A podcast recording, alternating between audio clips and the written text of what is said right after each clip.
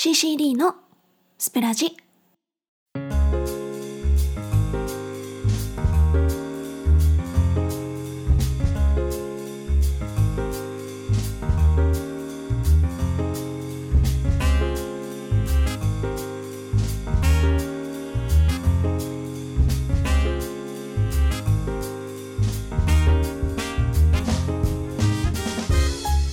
2020年5月29日。ほぼ毎日夜の23時頃より8人のパーソナリティが日替わりでお送りするラジオ番組スプラジ。金曜日の相手はシシリことしーちゃんです、えー先週のね金曜スプラジで新ジングルをお披露目させてもらいましてで今週ねあの各曜日のパーソナリティさんが早速使ってくださってたんですけどあのおおむねそのご好評いただけたのでほっとしました。よかったです。あのちょっとねごごご披露じゃなくてお披露目するのが遅くなっちゃって申し訳なかったです。あのーサブマルさんからコメントいただきまして、えー新しいジングルがめちゃめちゃいい。すっごく待ってました。ワンチーム感あるけどパーソナリティ一人一人を感じることもできて素敵です。早く耳に定着してほしいということでありがとうございます。なんかそう言ってもらえてなんかねこうジングル結構こう後回しにしちゃってた部分があったのであこれは 早くやんなきゃいけなかったなって 改めて思ったんですけど、うん、皆さんの耳にね早く馴染んでいただければ嬉しいなと思います。うんで、えー今日はね今私の手元にブラッドオレンジジュースがあるんですけど皆さんブラッドオレンジジュースって知ってます？あの見た目トマトジュースぐらい赤いんですけど味はオレンジジュースでこれがねめっちゃ美味しいんですよ。でもあんまり売ってなくって。私が見つけたこれはねえっと 180ml のこうパックのやつなんですけど今日ねミニストップ行ったら見つけました。 Chabaa っていう何これ？会社？ Chabaa のブラッドオレンジジュース。うん。美味しいです。あのもしね飲んだことない方はぜひぜひ。一応説明書きにはね地中海の太陽を浴びて育った鮮やかな赤が印象的なブラッドオレンジ。コクの甘コクのある甘さと濃厚な香り爽やかな酸味が調和した大人のオレンジ、うん、人工甘味料不使用香料着色料不使用果汁100%よく混ぜてお飲みくださいと、うんうんうん、よく振ってからですね間違えました。うん美味しいこれ本当に。初めて飲んだ時はね結構ちっちゃい頃だったんですけど中学生小学生中学生ぐらいの時かな。その時はね見た目ですごいギョッとしたんですけど味が本当に美味しくてでもそれ以降あんまり売ってるとこ見かけないのであのもし見かけた際はね皆さんどうぞ飲んでみてください。美味しいですよ。北山長谷川のしじみのあららんな極東の CCD のソラリスのウブマリのスプラジ今週のスプラジ一行ハイライト。金曜日 CCD のスプラジでは毎回先週の金曜日から昨日木曜日までのスプラジでどんなことが起きたのかをリスナーの皆さんに報告してもらっております。一行ハイライトなのでネットニュースの見出し程度に簡単に報告していただければ問題ありません。コメントお便りどしどしお寄せください。はいということで今週はねちょっとお便りがなかったので、えーまた CCD の独断と偏見でピックアップしていきたいと思います、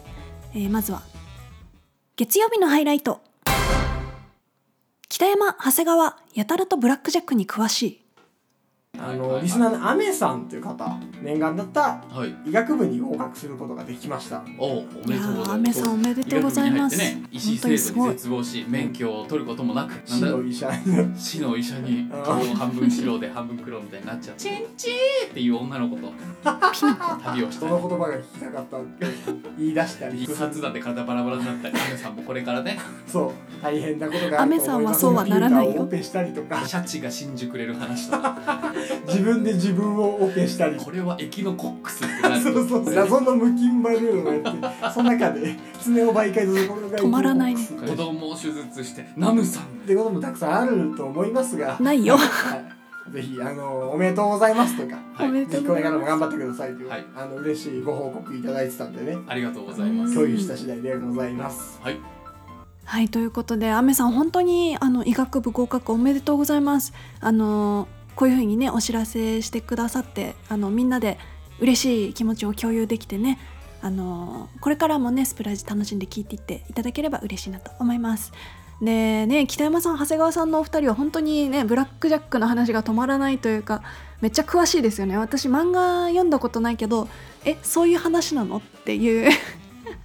そういうシーンがあるのって思いながら聞いてました。はい。では続きまして。火曜日のハイライト。しじみロードレースにはまるきっかけとは？ロードレースについて。ツール・ド・フランスっていう世界的に一番有名なロードバイクのレースが、えー本来であれば6月今。このご時世ですので今年は8月頃に延期。けど例年通りでいけばこの時期になるとそろそろツール・ド・フランスの時期が。僕がロードレースを見始めるきっかけになったナス・アンダルシアっていうロードバイクのアニメの映画。大学時代にロードバイクを買って走り回ってましたね。最近だと弱虫ペダルとかがブームの火付け役なんて言われてたりしますけれどもね。はいということでしじみさんがねそのロードレースにハマったきっかけとして挙げていた「ナス・アンダルシアの夏」っていうアニメ映画なんですけど私もねこれ大好きなんですよ。あの絵柄はね完全にジブリなんですけどジブリではないんですよね。ただ作画監督をやってた人がもともとジブリで、えーそちらも作画監督やってた人みたいで、まあ、宮崎駿の右腕とも呼ばれてる監督さんらしいんですけどでそのナス・アンダルシアの夏のね声優を務めてたのが大泉洋さんだったり小池栄子さんだったりとかなんかねすごくいいメンツだったんですよね。であのしじみさんもねそのロードレースの面白さについていろいろお話しされてたんですけどそのアニメの中でもねもう最後の最後本当にラストスパートっていうところのそのアニメーションの作画がね凄まじいんですよ。あのあ荒ぶってるというか。あの これね見たことない人ぜひとも見てほしいなすごいね胸熱になりますよ。あのロードレースってこんなに熱い競技なんだなと思って。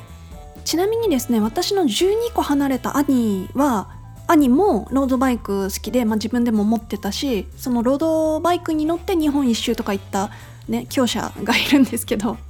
身近にねあので兄はねツール・ド・フランス見に行ったことあるんですってフランスまで。でその時に聞いた話なんですけどあの選手の人たちって途中でいろいろ栄養補給として食べたりするみたいなんですけどその食べるものっていうのがなんかこう何？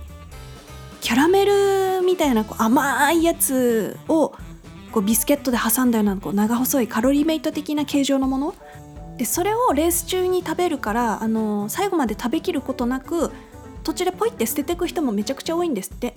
でそれをね拾って OK だったらしいんですよその当時は。今はどうか知らないですけど。で兄もこう拾ってちょっとかじってみたらしいんですけどマジでめちゃくちゃ甘かったらしくて。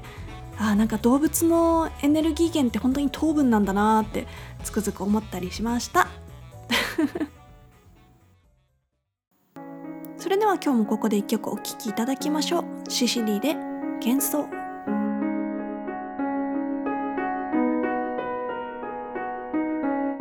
シ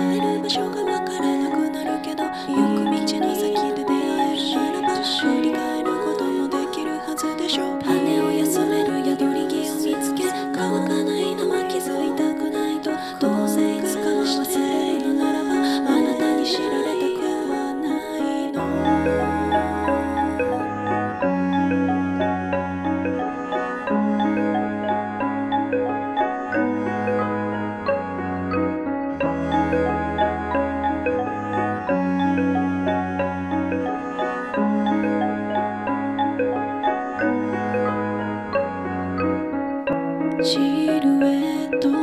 コレクション。閉じ込めた時間。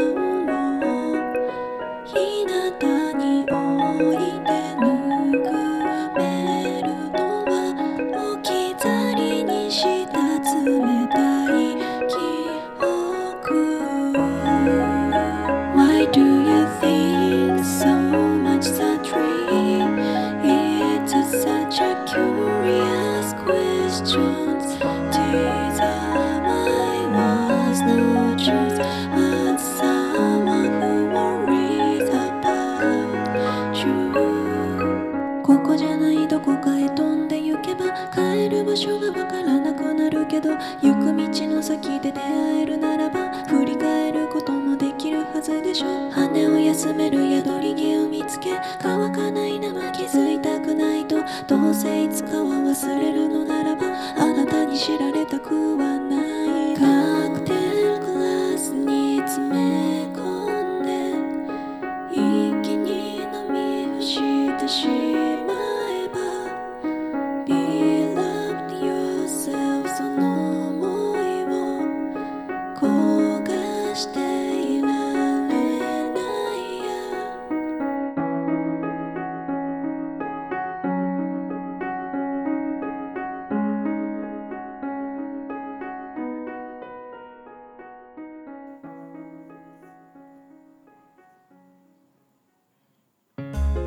かがでしたでしょうか？本日の金曜スプラジ、えー最後にですね先週の金曜スプラジにいただいたコメント読ませていただきます、えースプラジネームルルマリさんありがとうございます。しーちゃん温玉はマグカップに卵を割り入れてお水を卵が浸るぐらい入れて600ワットのレンジで1分10秒くらいだよ。そこからは10秒刻みで好みの硬さを見つけて笑いということでありがとうございます。あの以前ねルルマリさんがマグカップで温玉作る方法をお話しされててで先週私がその話題に触れたらこうなあれどうどうでしたっけ？みたいな話を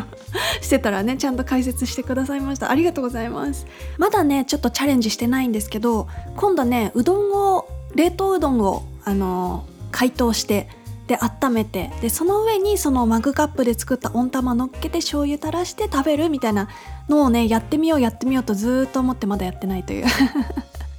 温玉えー、何うどんって言うんだっけ？ざるうどんじゃなくてえー、釜玉うどんか。釜玉うどんですね。はい。それをやってみたいと思います、えー他にもねコメントギフトを投げてくださったマナティさんぽいぽいさん花のない花屋さんいつも本当にありがとうございます。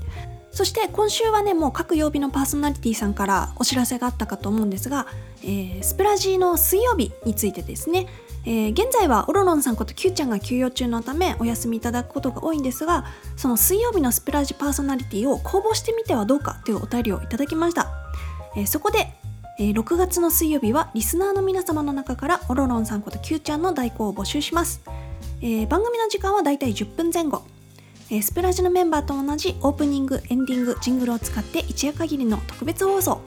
そうあなたのスプラジ作ってみませんか？ということでまずはねあのスプラジのツイッターの方に DM をいただいて参加や参加したいやってみたいっていう風に、えー DM をいただいたらですねそこからいろいろやり取りをしてで細かい、えー情報をお伝えしますので。でできた音源は提出期限までにスプラジ公式アカウントの DM に送っていただきます。現メンバーが代わりに投稿します。ただしスプーンの規約に反するものや応募が殺到した場合は放送できない場合があり可能性がありますのでご了承ください。その他注意事項や音源の送信方法は参加表明の DM をいただいた際にお伝えします。ということでねなんか新しい取り組みをね始めてみました。まずは6月やってみようということでね今後続けていくかもしれないしあの単発的に何回かやっていくことになるかもしれないしまだ決まってないんですけどね。まずはご興味ある方ぜひとも DM 送ってください。ということで本日のスプラジはここまで。明日土曜日はソラリスさんのスプラジをお楽しみに。バイバイ。